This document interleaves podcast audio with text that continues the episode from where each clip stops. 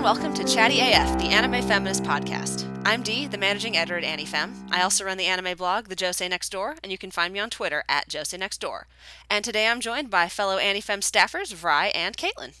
Hey, uh, I'm Vry Kaiser. I'm an editor and contributor at Anime Feminist. Uh, you can find all the places I freelance by going to my Twitter at writer WriterVry and checking my pinned thread, or you can find the other podcast I co-host at TrashPod. Hi, I'm Caitlin. Um, I'm a writer and editor for AniFem as well as uh, running my own blog. I have a heroin problem, a heroin with an E, and uh, the I am the anime expert for the Daily Dot. And you can find me on Twitter at altsoon underscore no dere. And today we're doing something we have never done before a manga variety hour. Actually, We've never done a podcast about a manga series, period, so this is a brave new world, and we have no idea what we're doing. Hooray! Hopefully, it turns out okay, and we can do more of these going forward. So, uh, listeners, please do let us know your thoughts in the AniFem comments. Yeah, a lot of people asked for, like, recommendation podcasts, so we're giving it a whirl. Yeah, it'll run a little bit like our season recommendation podcast, but also not like that at all, so it should be great. Okay, with Halloween right around the corner, and with us all being total suckers for paranormal nonsense, we've opted to kick things off by doing the manga monster mash. we'll be discussing, pitching, and griping about a grab bag of creature features. With any luck, it will be a graveyard smash. Uh, also, fair warning I have named each segment, and all the names are terrible, and most of them have cheesy introductions. Y'all are welcome. Um, so let's kick things off with our first segment. This one's for you folks at home who zone out after 10 minutes of listening to a podcast. It's coming in hot, so get ready for our fast pitch. so, our fast pitch for our Monster Mash is The Promise Neverland. Uh, it is written by Kaiu Shirai, the art is by Posuka Demizu, and it is published in English by Viz Media. Um, I feel like this series is pretty well known at this point, but uh, do either of you want to do a quick summary of it? Uh, do you want me to do that? It's so hard because like the this is one of those that has like a big twist in the first chapter, and like discovering that twist by accident was kind of fun. Honestly, it was. That is true. It, yeah, it's true, but at the same time, a, we can't. It's about a bunch of orphans living on a uh, living in a community together with a mother and they discover things are not what they seem. We firmly believe The Promise Neverland deserves its own podcast. I think about half our team is uh, reading it, and if not more, um, and we're all very into it. But with the anime coming up and the manga supposedly entering its final arc, we sort of thought it would be best to wait and like give it a proper discussion. But uh, we thought since we're doing you know a, a big podcast on monster series that uh, hitting up the Promised Neverland, you just you kind of had to, right? We just kind of had to recommend this one for this podcast. So um, I love it. Are y'all about in agreement with me on that one? Yeah. Yeah, yeah. Like shonen manga are usually super not my bag, but this one is is unique enough and also deliberately paced enough. Like it has a beginning, middle, and end. It's going to end at a reasonable time. I'm about that. It is. It's very exciting.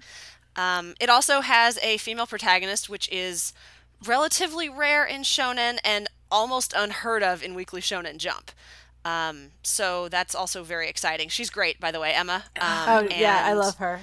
Without getting too deep into it, again, for folks who are like kind of wanting to discover it themselves, um, it does definitely deal with some uh, issues involving like gendered expectations for the characters and like social critiques, and it's it's a very sophisticated, excellently paced, plotted story.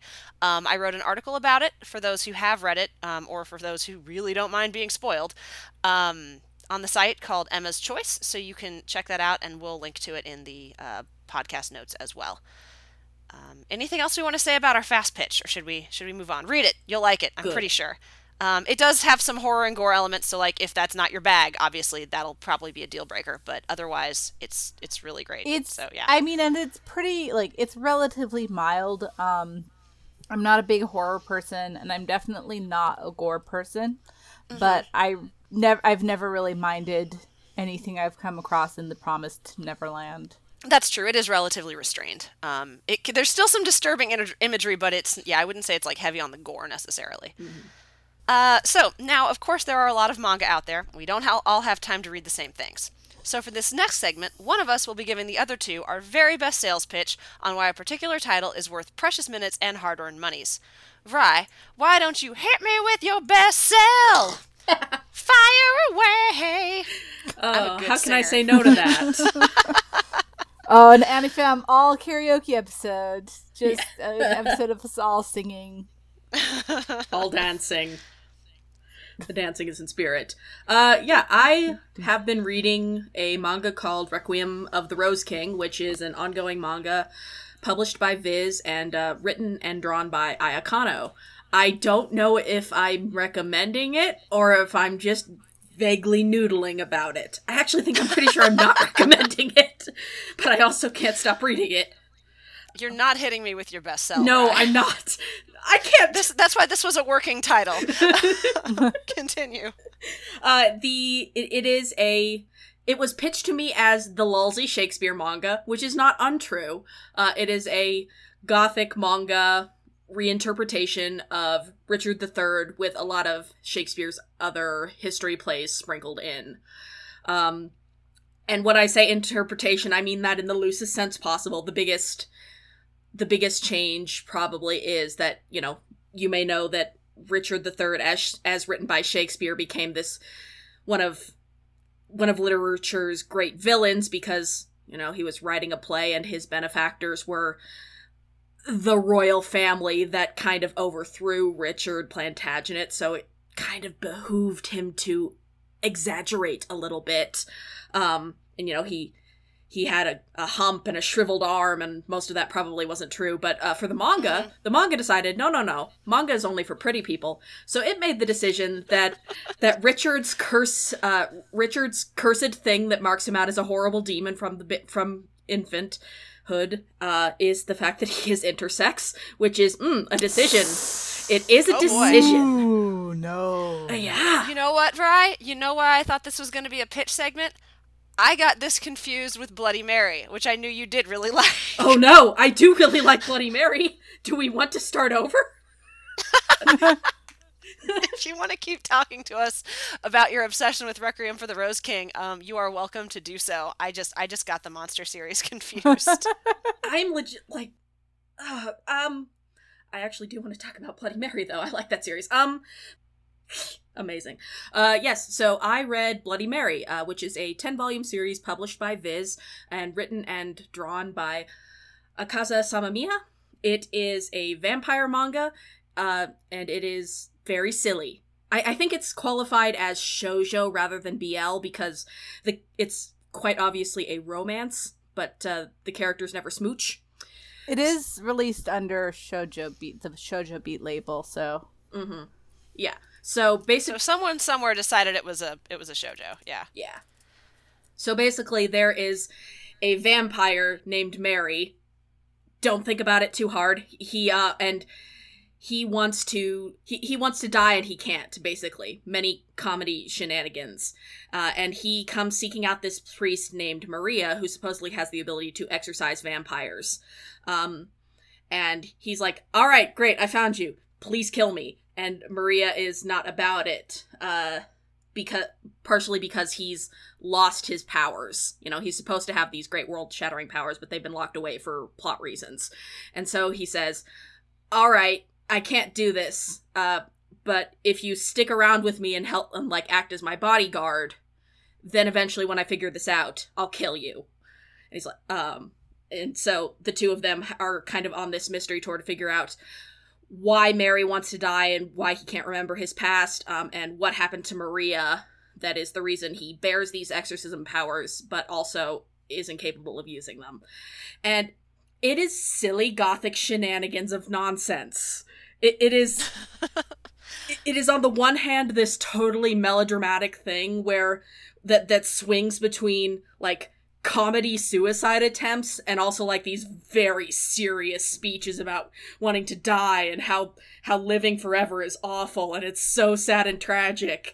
And they're you know beautiful vampire people who are wearing exquisitely drawn outfits. Um and and then it'll Naturally. of course. What else would vampires be wearing? of course. And it's good. And i'm about it but also it's kind of adorably sincere. Like the um, Mary and Maria have like a really genuinely cute bond that I got really invested in.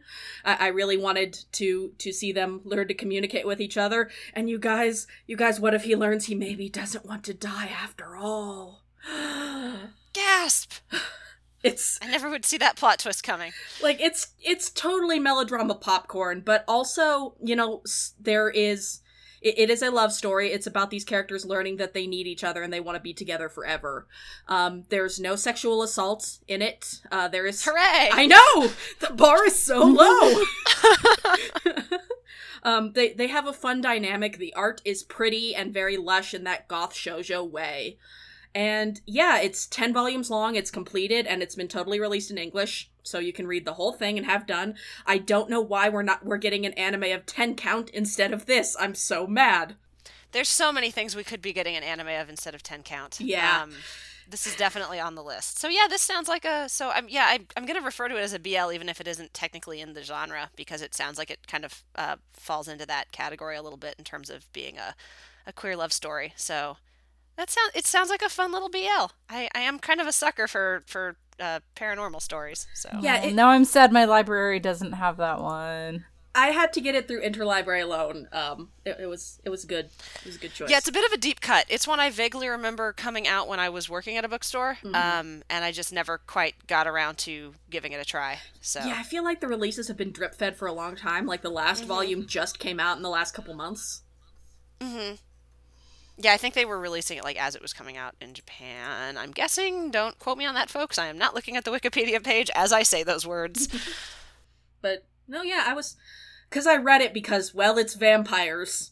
I guess I gotta, and I wound up being really pleasantly surprised. It was it was a good pick. That's great. I will have to see if I can snag that one at some point um, and give it a read because I'm always I'm always trying to get more into um, especially like BL titles, and I just I just have a tough time because of the assault issue that you mentioned earlier. Yeah, Yep. so much Um, of that the does- popular stuff is so that does crop up in a lot of the popular series that have made it into English. Yeah, um, not to say that it's in like the, even the majority of BL titles. It probably isn't. It just seems to be in a lot of the stuff that's in English, so it's tougher to track things down. And the stuff that gets adapted to anime. God, yes, especially the stuff that gets adapted to anime, um, overwhelmingly so, which is irritating. We'll But- always have Jackass. Yeah, and we'll always have, and there's, yeah, I mean, we're definitely seeing more. The more titles we get in the U.S., the more um, non-assault involved manga we'll get. So um, that's that's always good. So Yeah, and- and I'm sure more we'll have like a- this. If if this podcast goes well, I'm sure we'll have one down the line that talks about ones that don't suck. And I we uh, we recommended a few on the BL podcast. We did a few episodes back, so Oh, for sure. there. Yeah, but it sounds like this is a nice one to add to that list too, especially if you're into vampires, which uh, it's I kind know you and I are. Um, yes. So yeah. Uh, all right. Anything else you'd like to say about uh, Bloody Mary Vry No. to get us to check this one out? No, no, I think no. you sold that pretty well. Hey, hey, Caitlin. Yeah. This dance floor is lonely. Take my hand, won't you? because you see, it may only take one to read a comic, but it takes two to mango. Oh God. D. I'm so tired. I'm on so many cold meds. So many cold meds. Uh, yes, Two to Mango, where a pair of your hosts share their thoughts on a manga they've both been reading. And I hope you guys brought some margaritas, because I'm bringing the salt on this one. Uh, it is The Ancient Magus' Bride by Kore Yamazaki, published in English by Seven Seas. Um, quick summary for those who don't know, we've talked about this in our anime recommendations podcast, but if you're coming in for the manga version, um, it is the story of Chise, a girl known as a sleigh beggy who can see the fae and work magic. Um, after a traumatic childhood of being tossed between different relatives, she offers to sell herself in an otherworldly auction. Um, she is bought there by Elias, an inhuman mage who offers to become her magic teacher and also intends to make her his bride. Uh, the two begin a complicated relationship as Chise works towards uh, understanding her powers, gaining confidence, and self realization. Talking about this one without spoiling it is going to be difficult, but uh, Caitlin, you, I think, weren't actually on any of our podcasts where we talked about The Ancient Magus' Bride, um, No, the anime version. so. I don't think So- so. I am curious to hear your thoughts. We've never really gotten your uh, your thoughts on this series, this very popular series. You know, I have not read the latest volume of the manga out of fear because your reaction to it was very strong. I like a lot about it. Um, I like Chise's sort of emotional journey and um, her journey of healing outside of uh, her relationship with Elias. Um, I love the like folklore elements. Um, folklore being incorporated into popular culture is always so fun. Um, and it makes me feel a little bit like uh, this is such a chilly, cheesy thing to say, but like um, my grandma's my grandmother is English, and so like there was always like a lot of like you know English like children's literature and stuff. I read a lot of Beatrix Potter as a kid, um, and so that was sort of. It's not like she was like putting out milk for the fairies or anything like that. Mm-hmm. But you know, it's it sort of brings to mind like some of my my more immediate background um and sort of uh, elements of like my grandmother's life that I may uh never really have uh been aware of. Um so that's that's always kind of cool like something that takes place in like the English countryside as opposed to like your BBC dramas all set in London and stuff like that and the the folklore. But man, yeah, no that it's it's a tough one. It's a tough one to get past. Um, yeah. So did you watch the anime all the way through? I did not. Okay. So I couldn't even like because the way the anime ends is is basic. The manga hadn't gotten to that point yet, and then we got to that point. It was basically the same.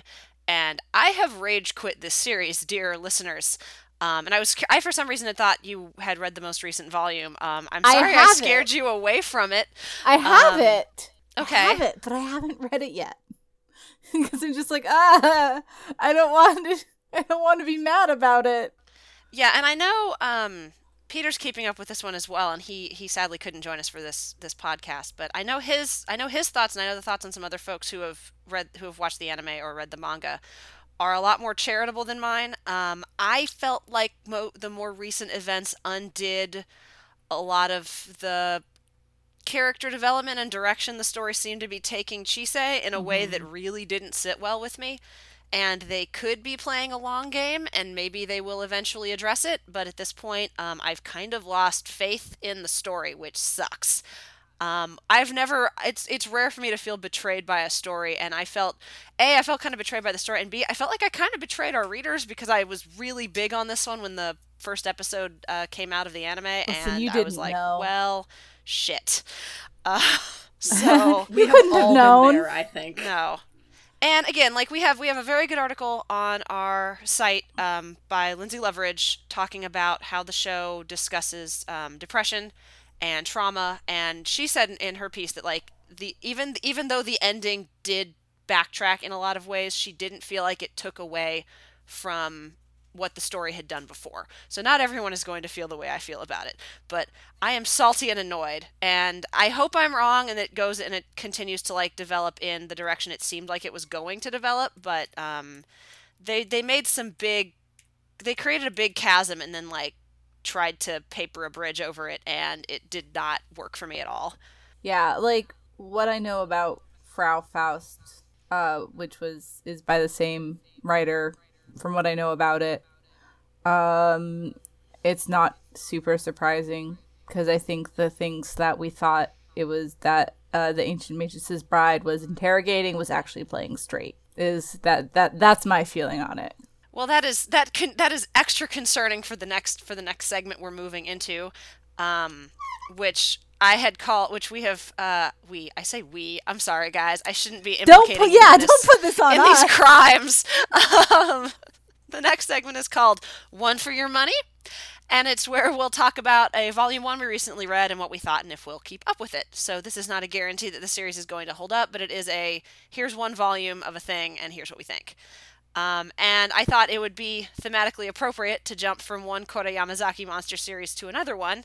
So um, I had picked up the first few volumes of Frau Faust in a Kodansha digital sale a while back, sat on them, and then was like, hey, as long as we're doing this podcast, I might as well read the first volume. So I did. So yeah, I checked that out, hoping it would um, give me the stuff I liked about the Ancient Magus' Bride without the more troubling uh, implications. Um, and uh, as the title suggests, it is a reimagining of the Faust legend. Uh, or should I just say Faust? Is it Faust or Faust? Does anyone know? Most Most uh, people usually say hear Faust. Faust. Okay, I thought so, but I was like, I don't want to be like acting extra fancy over here, like, oh, it's Faust when it's not. um, so yeah, uh, but the manga follows the scholar uh, Joanna, also known as Faust, as she travels in search of the missing pieces of her demon contractor Mephistopheles. Um, in the first chapter, she meets a boy, Marion, who wants an education, but um, he's too poor, poor to afford one. So he kind of like insists on traveling with Joanna on her journey um, because she is a very learned scholar, and he wants to uh, keep picking up more information from her as they go. Um, the Inquisition is after her. She's got a homunculus daughter who runs an orphanage. Uh, overall, I thought it was. I thought the first volume was a lot of medieval fantasy fun. So I did enjoy it, and I do kind of plan on keep reading it. Um, I'm a sucker for the setting.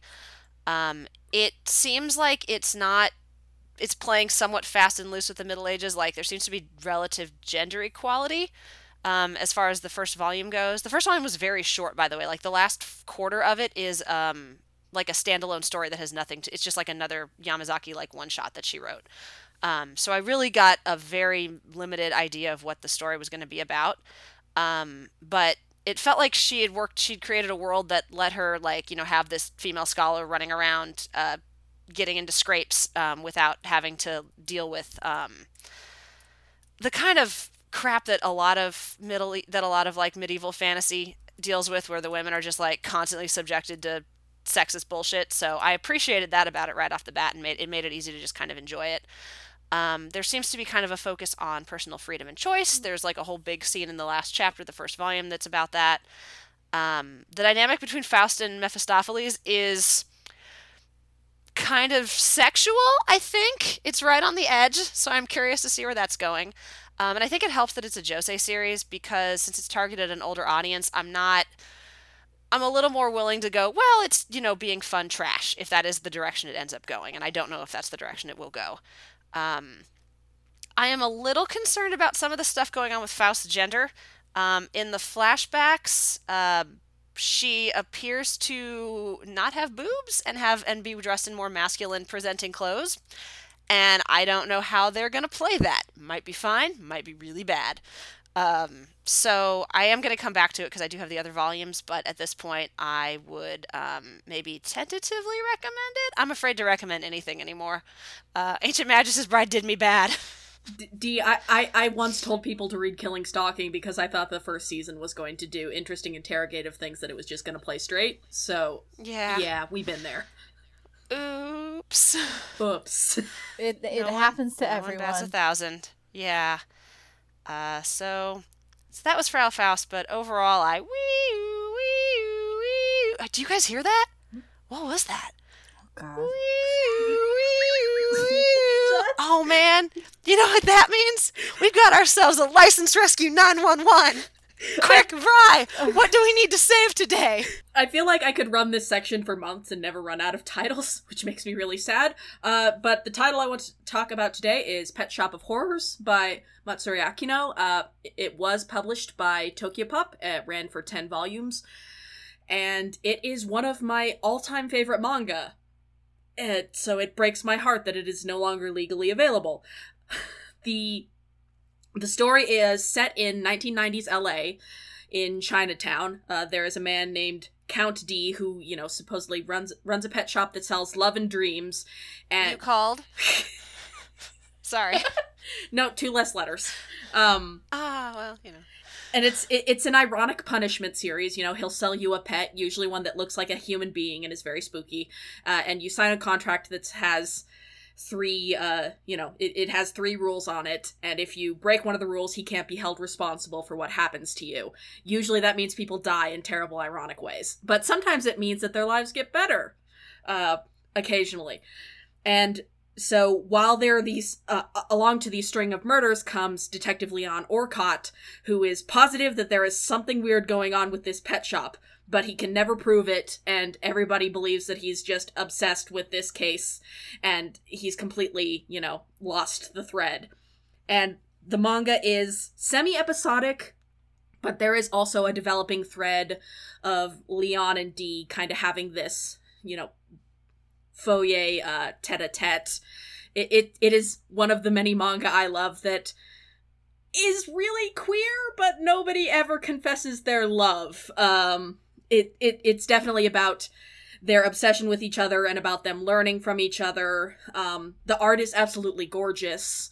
It, it's it's in that goth shojo style. I uh, this is already a pattern um, where there are these beautifully intricate um, wardrobe designs, and you know a lot of big eyes and detailed hair.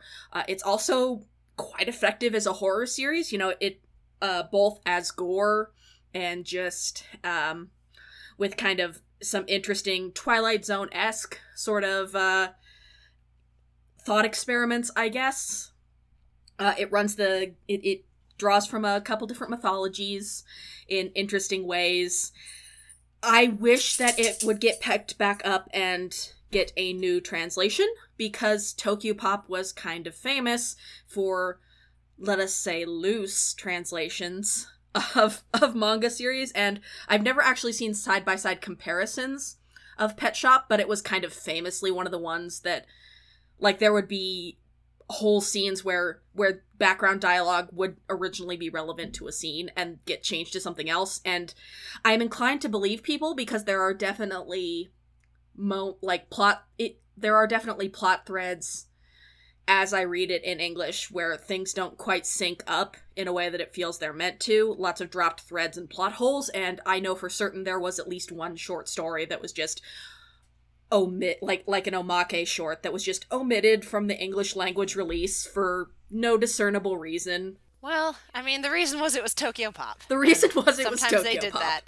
Um, Um, they they made great strides in making manga available to everybody, but they yeah, loose translations is a nice way to put it. Yeah. Um, but uh, yeah, I I read it in when it was coming out when I was in high school, and I didn't realize that the translation was so awful.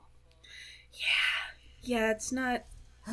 Like I, th- the, the the example I always think about for some reason is just like this translation of background text where something mysterious has happened because it's Tuesday in Pet Shop of Horrors, um, and supposedly in the original text, um, Leon is thinking to himself like, "Oh man, he's this guy is really mysterious after all, huh?" And in the English text, he's just like thinking about, "Oh man." She looks kind of like that tattoo artist I, sh- I I shacked up with one time because I don't know. The English What? translation is very dedicated to ostensibly proving he's heterosexual. Well, that's just silly. so yeah, it does sound like this one could not could benefit from not just a license rescue, but a full retranslation, uh, kind of like they're doing with Fruits Basket right now. yeah, I I think it would be uh, great. And also, like, there is an OVA that I think you can still get. I don't think it's very good. Uh, all of the it, it shows some of the most iconic monsters, but in my mind, some of the most boring stories that don't really show off the recurring characters very well. So it's kind of a disappointment. Um, and I think a one core anime series would suit this show extremely well. It gives me feelings, and sometimes I still go back to it and and have a good cry. There was. Aw, you didn't Aw. tell me it had feelings in it. Th- there are feelings. I hate to tell you this, but there are feelings. No, that actually that actually sells me on it more. Um, I'm not a huge, I'm real hit or miss on horror genre type stuff. But if I know that it's also got like you know emotional resonance, then then sign me up. Yeah, it's Um, the OVA is on HIDIVE, by the way, in in the U.S. anyway. Obviously, I can't guarantee other regions, but I was curious. So yeah, there's a four episode OVA on HIDIVE. yeah, it's it's not it's not very good. it, I'm sad about how not good it is. But yeah, so good good series. I miss it. Please somebody pick it up and retranslate it for me. I think we all get at least one of those, right? Now Mhm. that we're now that we're big fancy um, anime critics, like Mhm. we all get one license rescue. I think that's how it works. Phew! Now that we've taken care of that emergency, I think it's high time we stop lavishing praise on series. We are humorless feminists after all. We can't be having fun all the time. no. So, with that in mind, let's turn it over to Caitlin for our Manger corner to discuss a monsterific series that did just did not fly for you. Nope. Um.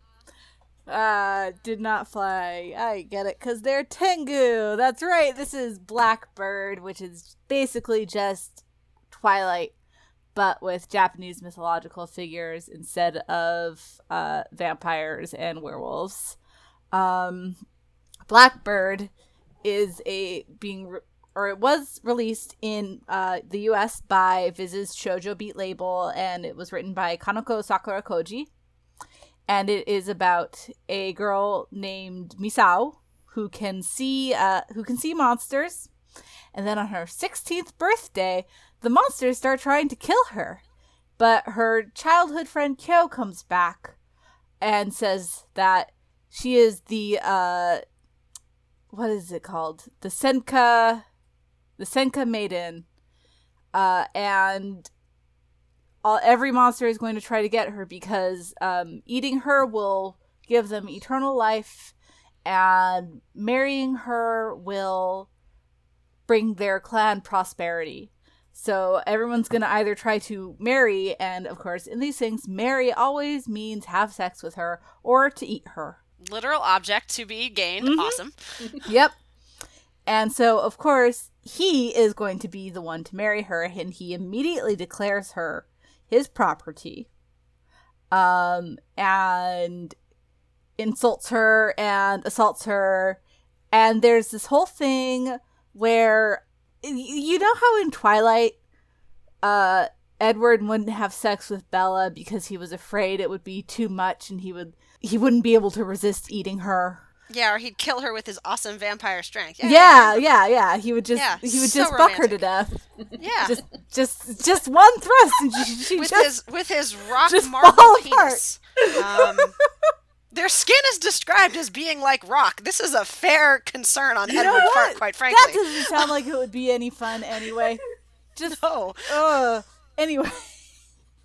Um so in Blackbird there is uh, a record that says that Kyo should not fuck the Senka maiden for some reason and they will not tell her why. And she wants to fuck Kyo. And he wants to fuck her. But he can't let her and he just constantly shames her for wanting to and they won't tell her why. And of course, the reason why ends up being that once they once they start having sex, they just can't stop. This actually almost sounds worse than Twilight. It's really bad. At least Twilight didn't shame Bella for wanting to bang Edward. They just I wouldn't let her. mean- I mean, I mean, um, so yeah, it's Misao is a complete, completely passive heroine. She can do nothing for herself. She is just an object for Kyo and everyone to fight over. She she is so she's completely helpless. She gets kidnapped constantly. She cries constantly. Like her only personality is how much she's in love with Kyo. Um, that is all she has going for that is all of her motivation. We never see her do anything else but think about how much she loves Kyo. I'm impressed you got through this entire series. You know, Uh-huh. the duty called. Um, Kyo, meanwhile, is a real fuckwad. I was getting that sense, yeah. he's he's very pretty and he has these beautiful black wings and the moment he sees Misao after so many years is he he grabs her tits. And there's such a permissive attitude towards um oh well that's just well how guys are. Um I and hate that. he is like he gets mad and he yells at her and he punishes her um whenever like she tries to do something on her own um a couple of times he he almost hits her. Uh it's it's really just like it's really awful. And everyone around them in the series talk about how ob- how obviously Kyo loves her and how he's such a good boyfriend and how he's such a good uh, spoiler alert this is it's Twilight they get married sorry. Um how much But Caitlin, which one falls in love with the baby? This is important. no one falls in love with the baby no, that's although Karakano. although Kyo's parents Kyo's parents Uh, her his mother was an orphan, and his father was the caretaker of the orphanage. Oh no. Yeah. And then, um, This is just like an endless series of yikes. I mean, you don't have to list yeah, no, single sorry. but I get very heated about Blackbird. I hate it a lot. Um, so yeah, it's bad. It's really it's it's not the most offensively terrible shojo manga I've ever read, and I do see how it's compelling. It's very well drawn. You know, it's got a lot of drama. It can be sexy at times. Like there are like the scenes, the sex scenes where that don't involve force or abuse or or crying. Those sex scenes actually are genuinely very sexy. Um, which is even more infuriating because God knows there's not enough uh good sex in shojo manga. Um, so I can see why, and it was a hugely popular series both in Japan and the U.S. Mhm. It was one of their one of Viz's best sellers for quite a while. yeah, I remember Um, It's it's better than Hot Gimmick. That's not just Let a me low where we- bar. That's Where did we embed that bar again? Uh, is uh, it apparently in the, basement at this mantle of the earth. Um. Yeah. Yeah, I mean, I you know, I'm not gonna, I'm not gonna fault anyone for enjoying what they enjoy, but it does sound like this had like a lot of problems with it. So definitely one I've never been in, I've never been interested in, uh, based on buzz that I heard that was to the effect of what you've been telling us, and now I'm definitely not gonna check it out. Yeah, no, don't. There's nothing in it for you, D. There's nothing in it for you. Well, there's so much better shojo out there. Um, I have several of them in my queue. Uh, so heck, Bloody Mary, I just added to my list. So. Um yeah i think i think we can i think i will definitely be avoiding that one um for sure so i we definitely we appreciate that report caitlin thanks for thanks for suffering through the entirety of blackbird for us uh, so we don't have to manger um now uh one sec i i need to turn this cassette tape over real quick and then caitlin if you wouldn't mind spinning me over towards Vry, we can begin two to mango side b um Oh yeah. we're that's right, we're back. Another two to mango because I read a lot of manga and we had some good crossovers. Uh, this one will be uh, another vampire series because it is Rye after all. I'm I'm Um, I'm obligated. I have to. you, you know, it's it's your brand. You have a brand and you should you should own it. Uh, so yeah, this is the case study of Vanitas. Um, it is written by Jun Mochizuki and published in English by Yen Press. Um, Vry, could you give us a summary? You've read it more recently than I have, and uh, I tend to with Jun Mochizuki stories. I don't sweat the plot. I just get tangled up in the big emotions and character development. So uh, if you want to give us kind of a quick synopsis, I think that would be excellent. Yeah. Although, um, let me say first, it is bold of you to say that I read this because it's my brand. When you came out of nowhere to say, "Hey, this is entirely your thing that you would enjoy very much," and you were right. Oh yeah, uh, yeah, listeners. Basically, what happened was I was reading volume three, and I got to the point where I realized the trash boy was sad and was low key in love with the cinnamon roll vampire, and I went, "How have I not told Raya about this story yet?" Uh, and immediately told Raya about this story, and I think he went out and grabbed the manga like within a couple weeks, pretty quick after Yeah. that. So, Like, and I wasn't wrong, was I? No, your screenshots were very compelling. Um, so the series begins with a vampire named uh, Noe Archiviste, who is on his way to the new world of. It's like a fantasy London or Paris. Um, and while Paris. he Paris, yes. Um, and while he is on the way there, um, he get the ship gets attacked by a vampire who has been cursed and is attacking humans, which in this universe is not normally a thing that happens. They are fairly segregated. Uh, and all of a sudden, this flashy mortal named Vanitas uh, appears, and he says that he is going to cure all vampires. And he opens this magical book, um, and he is able to, uh, you know, and he cures the young woman. And Noe says, "Oh hey, that's the uh, that's the book I was looking for." I, I came here specifically to look for that and learn from it, so I'm gonna follow you and figure out what's going on. Uh, and so it's there is this threat, this ancient vampire who is invading other vampires' uh, dreams and stealing their true name, which causes them to become, you know, shambling sort of eldritch monsters. And so Vanitas and Noe are working together to unravel what the heck is going on with this, um, while Noe is also in true sidekick fashion, uh, working to figure out what's going on with this mysterious asshole that he has wound up working with. Their the sad feelings. trash boy. Yes. Um, it is quintessential Jun Mochizuki. So anyone who has read Pandora Hearts, I think you will have a very good time and, and enjoyed it. Will have a very good time with Case Study of Vanitas. Um, I'm an absolute sucker for these kinds of like big, messy, emotional fantasies. Um, so it's one of those series I tend to not think too critically about, which is when we put so when we put it on this podcast, I was like, oh no, now I have to think critically about my like favorite trash series, basically. Um, uh, but yeah, I overall I think it I think it handles its main characters really well. Um, I I think it has some it has some kind of issues with the way it treats its female characters, even though I generally like them. Mm. Does that kind of just does that make sense? Like like they're cool they're cool ladies and I enjoy them. Um, but I think the series doesn't. I think the series has a tendency to either kind of sideline them, or um, Vanitas in, in particular because he is an asshole. A lot of his um, most of his assholishness is kind of like enjoyable, like OU. But um, when he's messing with uh, Jeanne, it it gets it veers into the realm of uncomfortable. Oh, those are my least favorite parts.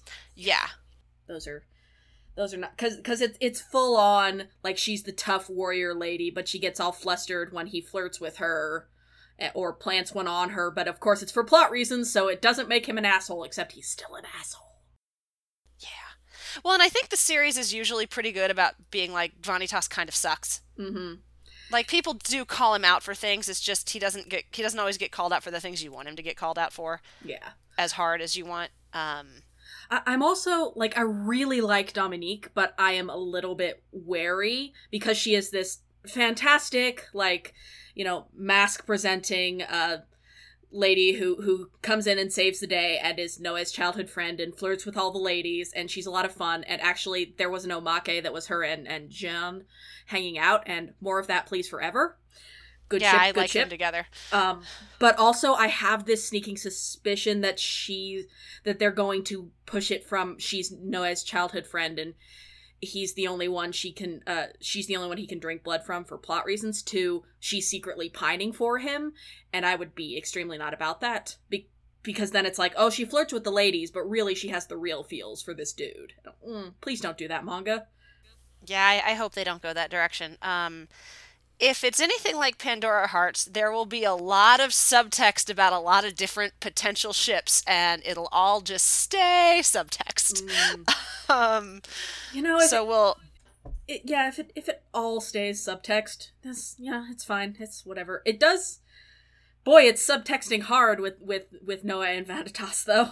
Oh yeah, no, I again I got to the end of that volume three and I was like, oh, oh, we might be we might actually be veering a little bit a little bit harder into the uh the BL with this series, and I got kind of excited about it. So Mm. Yeah, um, I, I'm sure. I'm trying to temper my expectations because it um it runs in a shonen. It runs in one of the um one of the Gangan magazines, which tend to be a lot. They tend to be a lot more free and loose with the concept of shonen, and they um a lot of their series are more targeted. It's almost like shonen for girls, and I hesitate to use that description because I think there's a lot of blanket terms in there that are problematic just by their usage. But I think you guys probably know what I mean when I say that. Um, Yeah, yeah, it's stories that it's you know it's it's action fantasy type stories that also feature you know like a lot of pretty boys having emotions at each other. Um, Right. and things like that. So I I'm personally very fond of Gangan uh, shonen, um, but Case Study does run in that magazine, and so I could I could very easily see it being one of those that continues to ship tease without ever really like committing. Um, that doesn't necessarily bother me. Um, as long as as long as it doesn't go like full no homo, I'm perfectly happy with things like staying like subtextual and ship and ship teasing doesn't bother me at all. But I know some people it really does, so I always kind of try to temper um, my recommendations with that. Yeah, I, I, it's one of those things like you know, if if it's across the board where just everything is subtext, uh, you know, male, male, male, fe- uh, female, female, female. If if they're all on the same level, it's it's fine. It's whatever. That's a background. That's not the main focus of the plot, and I respect that. But if it's one of those things where like this is subtext, but this gets to be elevated to text, mm, not about that. Yeah, Yeah. yeah. Uh, That's frustrating. I totally get that. I I do get um and this series has been like started in 2012, right? So it's it could be running for a while yet. Yeah, it's fairly new. Um, she wrapped up Pandora Hearts and then started this one right away. 2015, actually. Um, they're releasing it chapter by chapter digitally. Yen Press is actually, so you can technically read the chapters like within a few days after they come out in Japan. I don't, but you could. I just wait for the volumes. Yeah, same. Um I think this might be a sadden. Like the the opening the, the opening hook is let me tell you how I killed this guy, which they may or may not subvert that, but I'm preparing for it to be a sad full of emotions. Uh, I've only read the first couple volumes of Pandora Hearts. I'm sure we'll talk about it more because you love it so much. But so I love it so much, and I and like a lot of a lot of asterisks on that. Like it is not a perfect series, but I do adore it. Um, I I I I expect bittersweet is what I will say. I expect from case study, just based on just my kind of reading of the kind of things Mochizuki does. It will probably break our hearts, but I would say it will probably not be like a hopeless tragedy in the process. So, I can live with that. hanging on to those two things side by side, yeah. Yeah, so I think if you are a fan of like gothic fantasy, um It's steampunky as hell, and I love it. mhm. There's this wonderful note in the back of the first volume where Mochizuki sends like the initial sketch of one of her airships to her assistants, and it is like the most detailed, like expansive airship you've ever seen. And her assistants all send back like, "LOL, I'm not drawing that." And one of them's like, "Miss Mochizuki, you have to understand there are only 24 hours in a day. Humans only have two arms." it was it's one of the funniest things I've ever read and I was like I anyway my point being it's very elaborate and pretty um and and I'm sure that her assistants were very tired by the time they were done helping her with it but um her art is beautiful. So yeah if you're into that sort of style and again if it's anything like Pandora Hearts it will be big messy emotional um and if that's your bag you'll probably have a really good time. It's my favorite trash. I support you in this. um, yeah, so that is case study of Vanitas. Hey, Caitlin, I'm tired of talking. Um, now that I've rage dropped Ancient Magus' Bride, why don't you hit me with your best sell about what I should replace it with? And yes, this is side B again. Well, I do genuinely think that you would really like a series called The Demon Prince of Momochi House, which I'm pretty sure I've recommended to you before. The name definitely sounds familiar. Um, it is a uh, currently running shoujo manga, uh, being uh, released in the U.S. by Viz's Shoujo Beatline, uh, and written and drawn by Aya Shoto. And it is about a girl named Himari Momochi who uh, receives a letter that a house has been willed to her on her 16th birthday. And she has been an orphan. Um, she has never known her family before.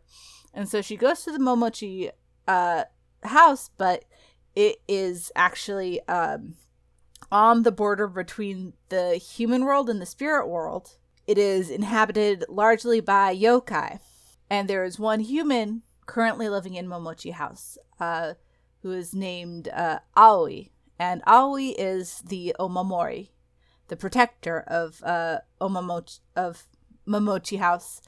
And he, in order to protect it, he transforms into the Nue, um, which is a uh, creature in Japanese mythology that's very powerful. That so it is described as having the face of a monkey, the legs of a tiger, tiger, the body of a tanuki, the front half of a, and the front half of a snake for a tail. I just googled Sometimes- it. I'm yep. looking at pictures. It They are complicated creatures. Yes, but in this case, the Nue is a beautiful, silver-haired, pretty boy. Naturally. Of course. Um and it is a very sort of sweet supernatural romance series. Um Aoi is a very very sweet boy. Himari is sort of in a tricky situation where she is walked into this world that she knows nothing about. Whoever sent her the letter about Momochi House probably does not have her best interests at heart because it is a dangerous place. It is full of yokai, and most yokai do not um, have good intentions towards uh, humanity. Um, they're kind of creatures of chaos. Mm-hmm. Um, they they are chaotic neutral. Um, largely, sometimes chaotic that makes evil. no. That tracks. Yeah. Um, Usually, I would say chaotic neutral is is overall. yeah, mo- most yeah. are most are chaotic neutral. Um, some are a little bit more m- malicious, but anyway, And some are a little bit more benign. So. so she depends. is so she is trying to figure out the mystery of uh, Momochi House, um, because Aoi is sort of trapped there as the uh, Omamori, and it's things are sort of happen happening. Um, he's completely been forgotten in the real world. Um, it's all a very mysterious sort of situation, um, but it is beautifully drawn. Um just absolute absolutely gorgeous art. Uh they are all so pretty all so beautiful. Um boys and girls alike but mostly boys. Like It, yeah, I mean, it's, it's, not a it's it, it's not a reverse harem because like there's no Mhm. romantic tension between her and any of the other characters um Mhm. it's just it is her and Aoi from pretty like pretty much uh clearly from the start. Mhm. Um and Aoi's a very good boy. He you he did is- mention that. He is he's you know, he hasn't been around humans since he was 10 years old. He doesn't really understand things, but he tries. Um and he's not like cruel or rude or mean to uh Himari when she when she doesn't really understand Momochi House. He's just like, "No, no, no. This is not how that works." Um how about you not do that and I'll take care of that as the Nue. Um and he really how's does Himari? Huh?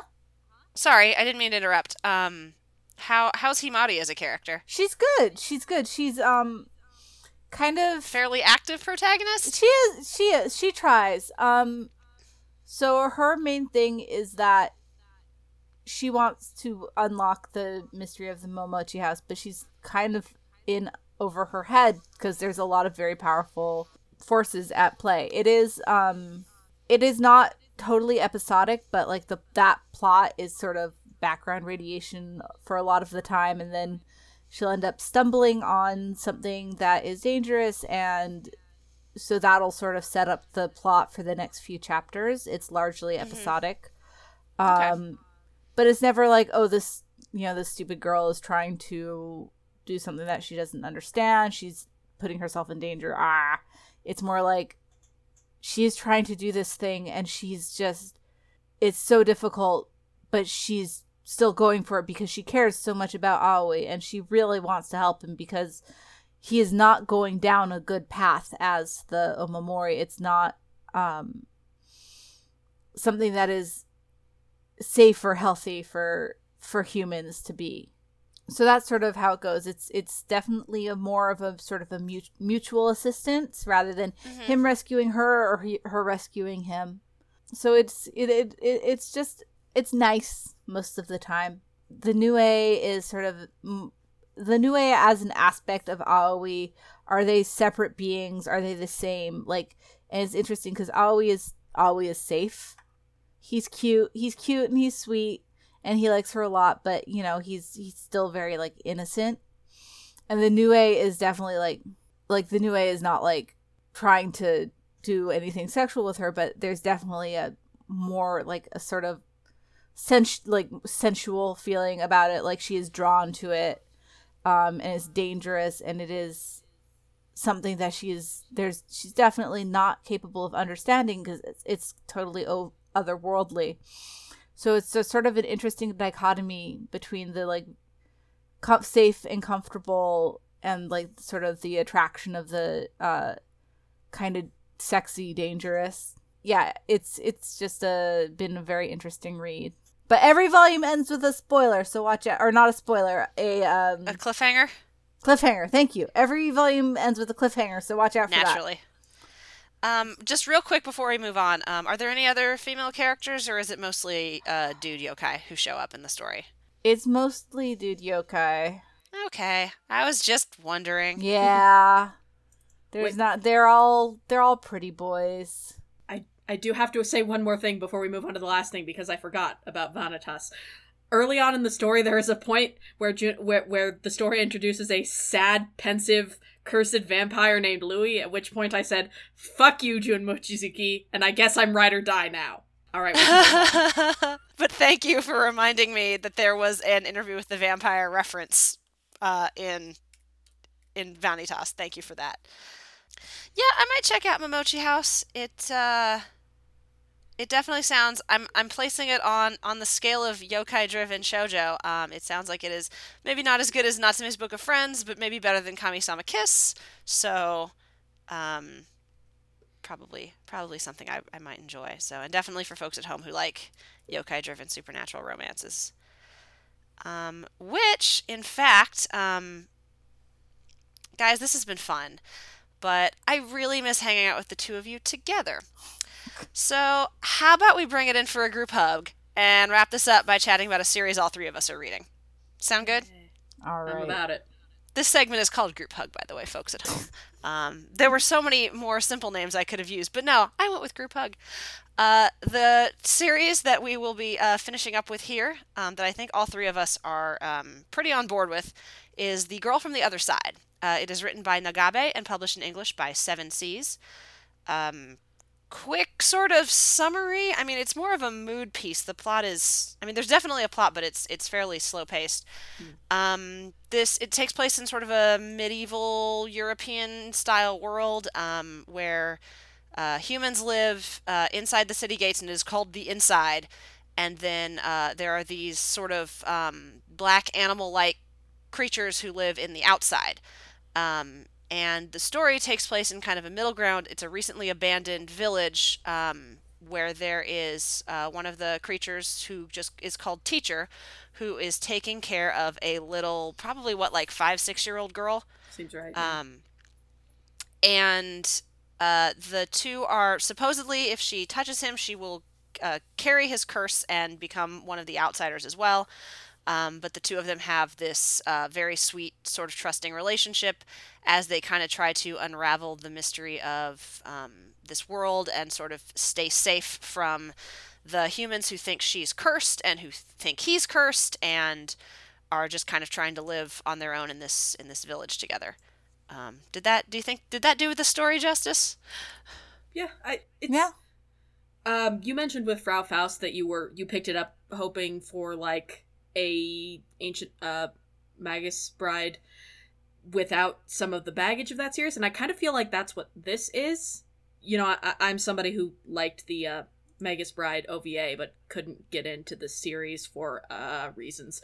But I, I felt like a lot of what I had enjoyed about that series is is here. Like it's it's very quiet and pensive, and there's um, it's not quite drawing off. It, it it's not quite drawing so explicitly from uh English folklore, but there is very much that that feel about it. It's uh of like that you get from Fae stories of like there are certain rules in place and you're just expected to know them, but they're maybe unspoken, and it gives things kind of a, a, a spooky roundabout. Um, if you've ever read a Neil Gaiman short story, it actually kind of reminds me of of that kind of feel.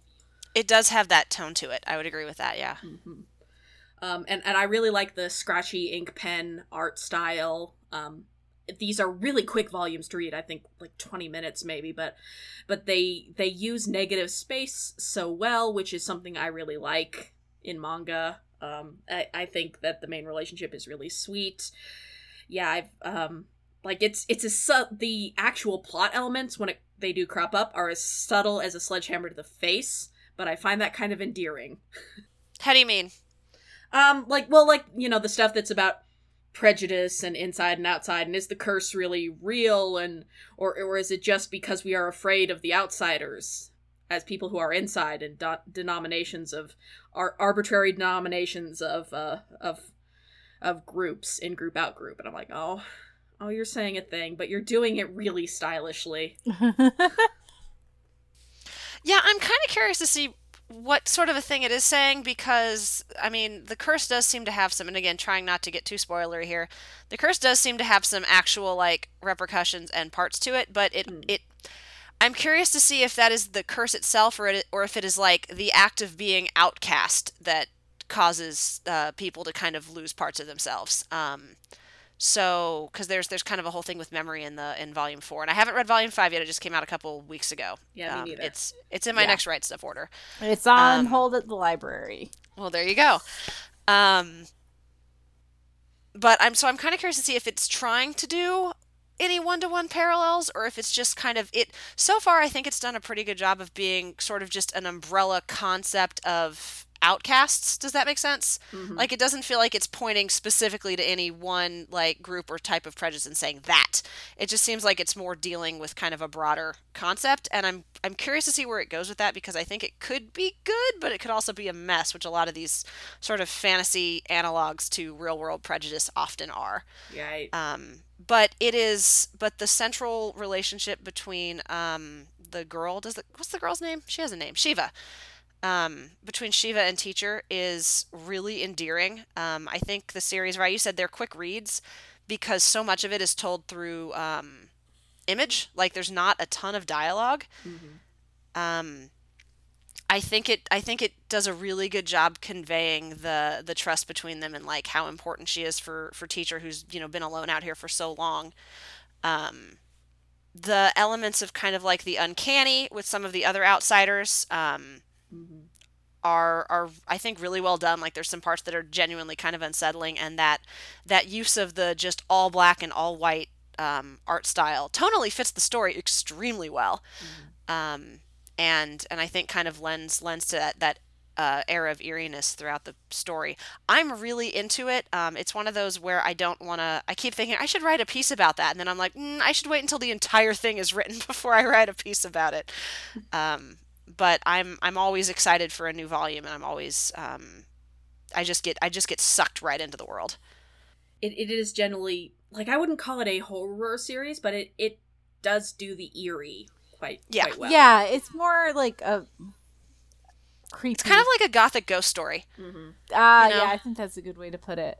Yeah, I like, and I like, um, I like Shiva. Shiva's a pretty well written, uh, small child. She feels like a like a small like a kid. Yeah. Yeah, like sort of the way she sees the world and her understanding of the world, um, is very similar. Like, is very like true to how sort of how I don't know how old she's supposed to be. Let's say, but let's say like a four year old is. Yeah, I was gonna say around five. yeah That's my best and guess. her her sen- like her sort of her sense of humor um i would say she's a she is she's more like innocent hmm than kids that age are like listen i work with four and five year olds. Four and five year olds can be terrible. Um and so she eh, but she's just always like very very sweet and well meaning um but overall just like her outlook is pretty accurate to a four and five year olds which Mhm. makes her a lot more endearing and it really does bring make makes like sensei's teachers sort of mission to protect her from the curse and their connection um m- resonate. Hmm Yeah, they're both very gentle characters, I think, which is which is used kind of in contrast to both the outsiders and the other humans around them, um, and and makes you you know it does really feel like they've sort of carved out this space for themselves um, in this world where neither side really seems to um, understand or approve of what of what they're doing. And I think it helps that the like the various there are different kinds of antagonism they're facing. Like the the the human antagonists are not the same feel and kind of threat as the other outsiders.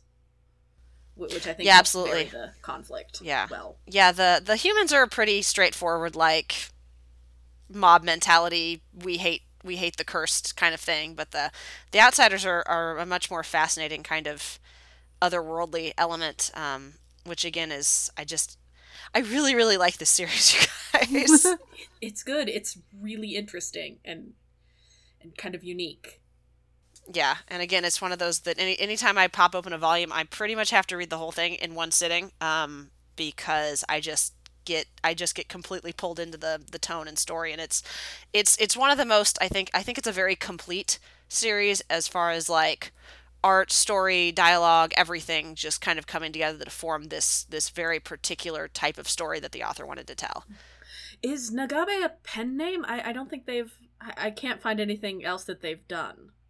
I assume so, but I've not I've not dug into the writer at all, so I don't I don't know anything about him. Hmm. Hmm. Either way, it's it is it is good. Uh, I think this is one we we would all unilaterally recommend. Yes. Yes. Yeah, yeah, I would absolutely, and that's why it was a group hug. Okay, so I guess I'll I guess I'll I'll play us out, folks. Sound good? yeah, yeah. All right, I think let's this do has it. gone well. Okay. Yeah. And that brings us to the end of our Manga Monster Mash Variety Hour. Uh, we hope you've enjoyed this episode of Chatty AF. Um, we were flying by the seat of our pants, and with any luck, it turned out it turned out well. Um, if you did like what you heard, tell your friends. And if you really like what you heard, we'd love it if you'd head over to www.patreon.com backslash animefeminist and become a patron for at least $1 a month. Your support really does go a long way towards making Anime Feminist happen, both in print and in your earbuds. If you're interested in more from the team and our contributors, please check us out at www.animefeminist.com, on Facebook at AnimeFem, on Tumblr at AnimeFeminist, and on Twitter at AnimeFeminist. And that's our show. Thanks for listening, AniFam, and we will catch you next week.